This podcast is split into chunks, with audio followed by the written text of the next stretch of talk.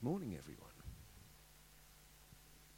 Yes, now I've got to talk very close to the microphone.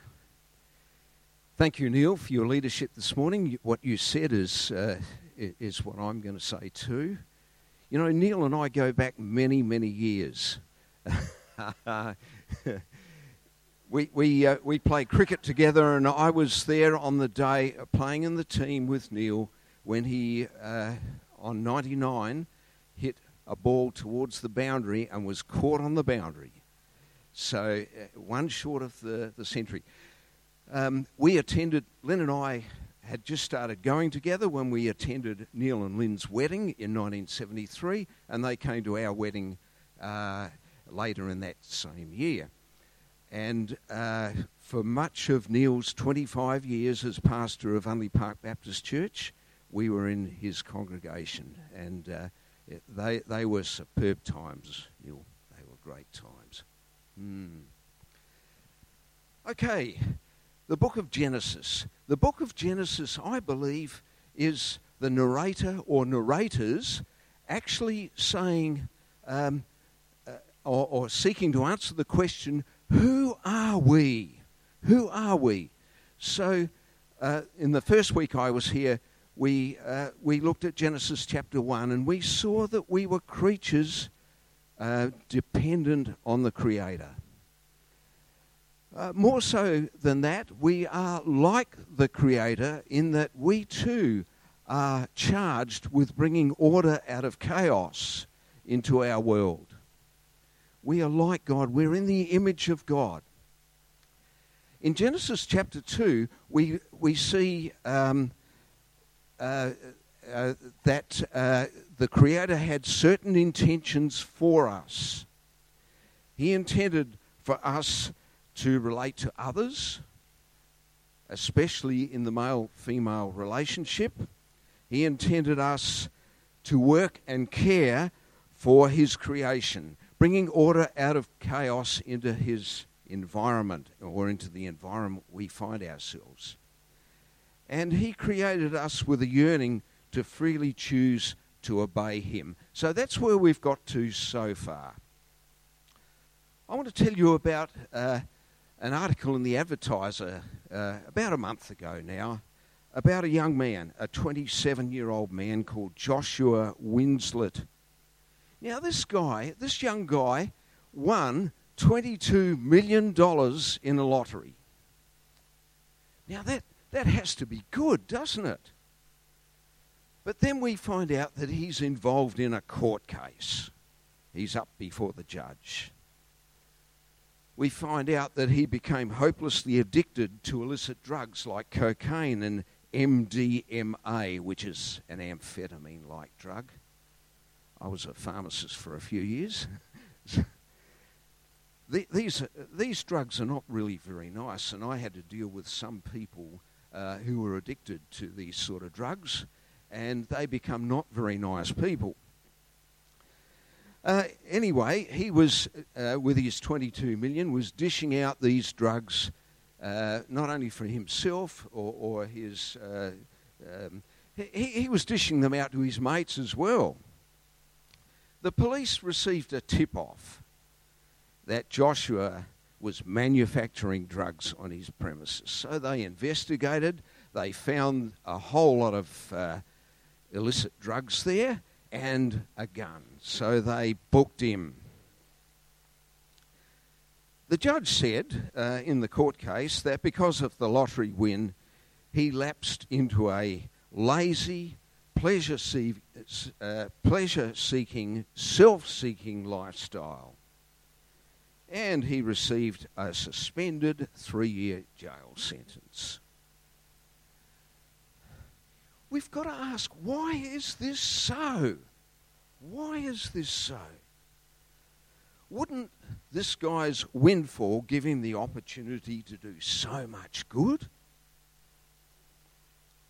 Wouldn't you would think that he'd want to invest his winnings and receive advice and training to make a positive impact in the world for the rest of his life, to be generous to people in need. But oh no, he got into illicit drugs. You know, we're all capable of doing so much good. Yet it's so easy to lapse into evil. Are we who follow Jesus exempt from this tendency to do or say uh, or think wrongly? No. We might be better at hiding than a lot of people.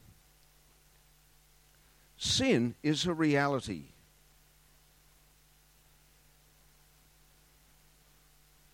And that's what I want to say this morning, and what's been said so well by Neil already that we've become sinners, fallen from the Creator's intention, now with a broken relationship with our Creator.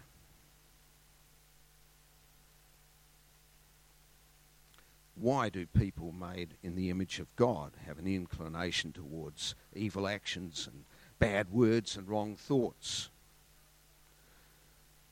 Of course, I need to clarify that. Not that we only do say and think evil all of the time. That's not true either. There's much good that we're able to do. But the evil that is everywhere has spread to every facet of our lives.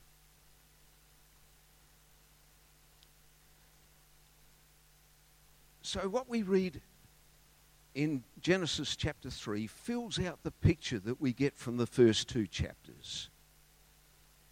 And we need to take this uh, as an understanding in our lives.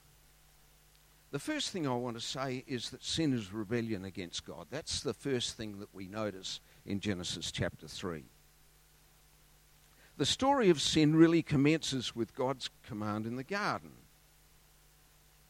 where he says in chapter 2 You are free to eat from any tree in the garden, but you must not eat from the tree of the knowledge of good and evil. For when you eat of it, you will surely die. The Hebrew actually says, In dying, you will die. So the first couple start off in submission to God. They preserve the order of creation where the creature is related to the Creator through voluntary obedience. But then along comes this crafty serpent. The serpent uh, appears here as an embodiment of evil. And he is able to seduce this first couple to rebel. The serpent uh, firstly distorts God's command. He said to them, Did God command, uh, really say, You must not eat from any tree in the garden? Well, you see, God didn't say that. He's in effect saying um, that uh, obedience to God greatly restricts human freedom. That's a lie. But it uh, contributes to the rebellion of the couple. The woman, well, she, she speaks next. The woman is not too sure about God, uh, the exact details of God's command. She puts rather a, a strict spin on the whole thing. She replies, uh, You must not eat fruit from the tree that is in the middle of the garden, and you must not touch it. Whoa! Or you will die. I think that's uh, a call for us to know our Bibles well and uh, not to misquote it. Um, then in verse 4, the serpent openly contradicts the command. He says, You will not surely die. And so in verse 6, we read the chilling words She took some of the fruit and ate it. She also gave some to her husband who was with her, and he ate it. So, firstly, Sin is an act of deliberate departure from God, a rebellion against his authority. The second thing we learn from this passage is that sin is evident in human pride. You see, sin is removing God from the controlling center of our lives and substituting ourselves.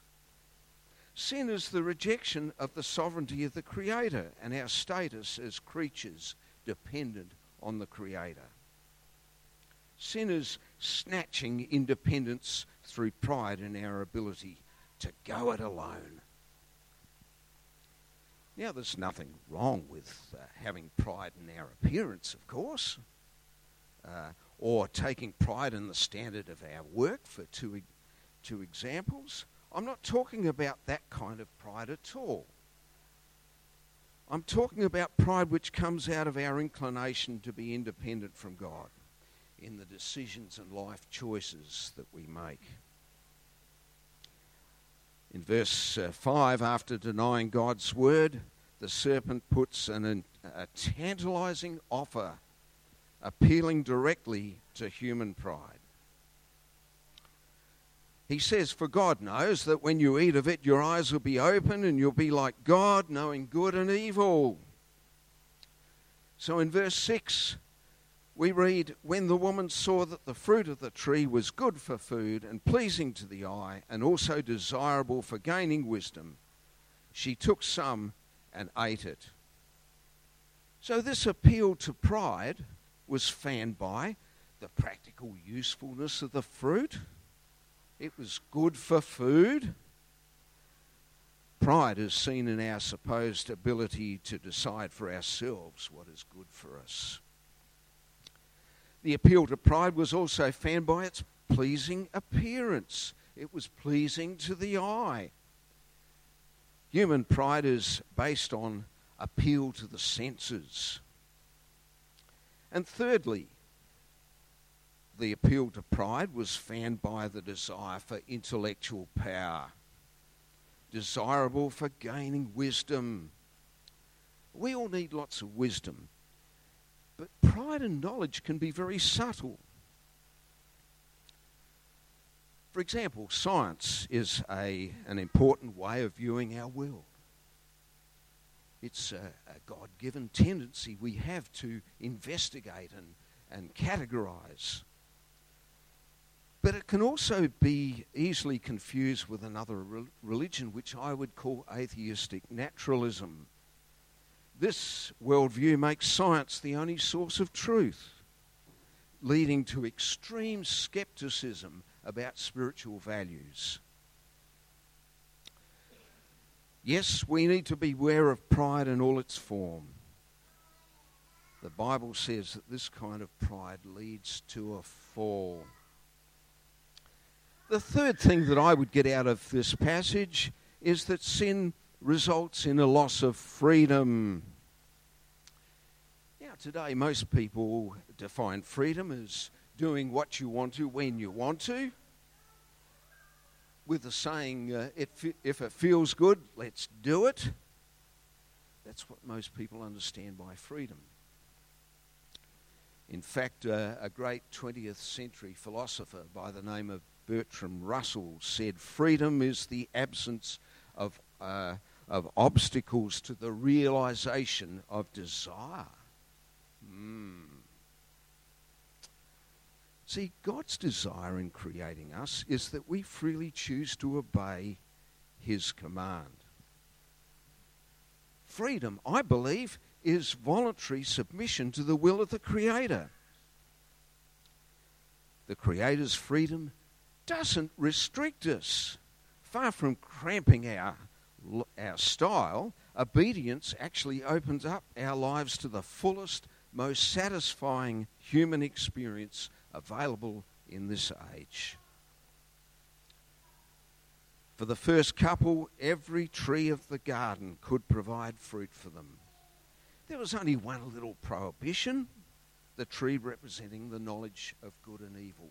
The knowledge of good and evil. What, what's knowledge? Uh, in Hebrew, it refers to experience of.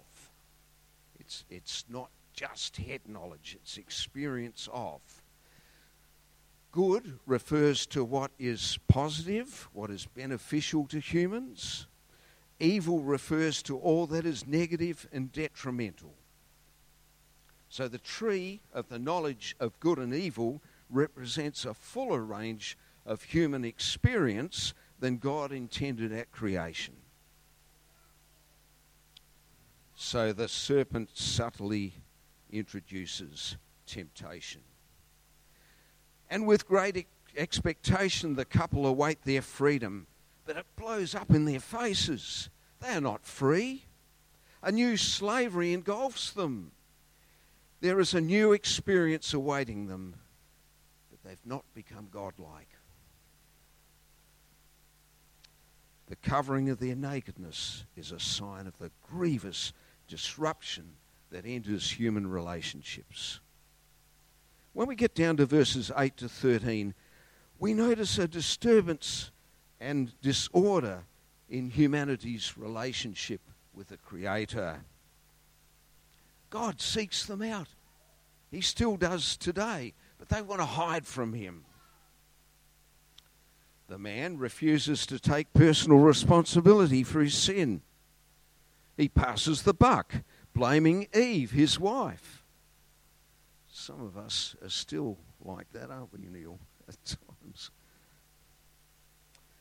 She, in turn, uh, also refuses to own up, blaming the snake for deceiving her. Verse 15, which we didn't read, hints at a breakdown in the relationship between humans and nature. So, as a result of creation, we are challenged with this question How can we subdue and rule over creation in a way that honours the Creator? How can we subdue and rule over creation in a way that makes it sustainable for all future generations? Uh, and today we have people that worship creation as an idol. We can't do that. We have other people that want to exploit it uh, out of a sense of human greed. And look where that's got us. Uh, this human sin has led to the ecological crisis that we have today. Loss of freedom is the inevitable result of sin. Now, I just want to wind up what I've been saying over the last three weeks. More than 500 years ago, the great artist Michelangelo created an exquisite marble sculpture called the Pieta. It depicts Mary holding a dead Christ in her arms after he was taken down from the cross. There it is up there. That's how it was. It was openly displayed in the Vatican. But in 1972, a madman attacked it with a hammer. Can you imagine anything so vile as, as destroying a, a beautiful sculpture like that?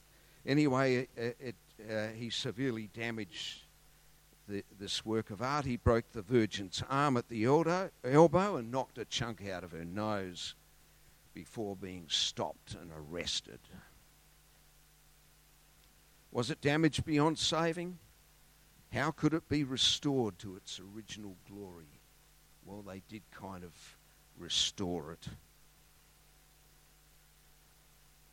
I think that humans are a bit like that prize sculpture. We are marred by sin. Created in God's likeness, like God in bringing order out of creation, we have ended up with a blessing that is, that is complicated and diminished our choices have resulted in rebellion against God. Our choices have resulted in pride, promoting ourselves to the controlling center of our lives. Our choices have resulted in a loss of freedom. Thankfully, there is a sequel to this sad story.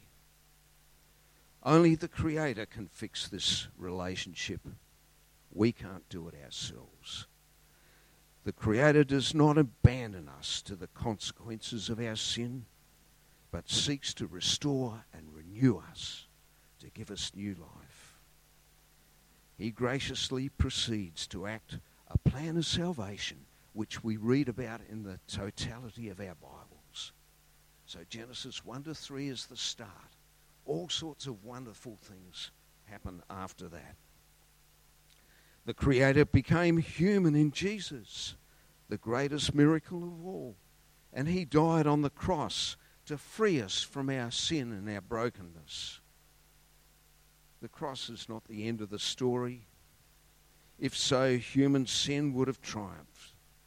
the image bearing creature would have remained forever lost in rebellion and pride and in hopeless bondage to all that's wrong. But God raised this Jesus from death, so bringing victory over human sin and death and making possible a new creation. So, in this era, believers are in the process of receiving this new creation through the Holy Spirit active in His church. And one day Jesus will return. The Creator will bring a new heaven and new earth, ending sin's presence forever for those who believe. There's a wonderful verse in the book of Revelation that says, Blessed are those who wash their robes so that they will have the right to the tree of life. The tree of life from which the first couple were expelled. Now, we have the possibility and the future and the hope of being in something far greater than the original creation a new creation, an eternal life. That's the story of God. That's the complete story of God. We no longer need to be destroyed and doomed by our sin. By faith, we can claim Jesus' destiny as our own and be saved. Through God's undeserved favour, we can start to experience cleansing and renewal from sin, a new creation. And that's about all I have to say. Thank you for listening. Thank you, Laurie. You're dismissed. A wonderful lead into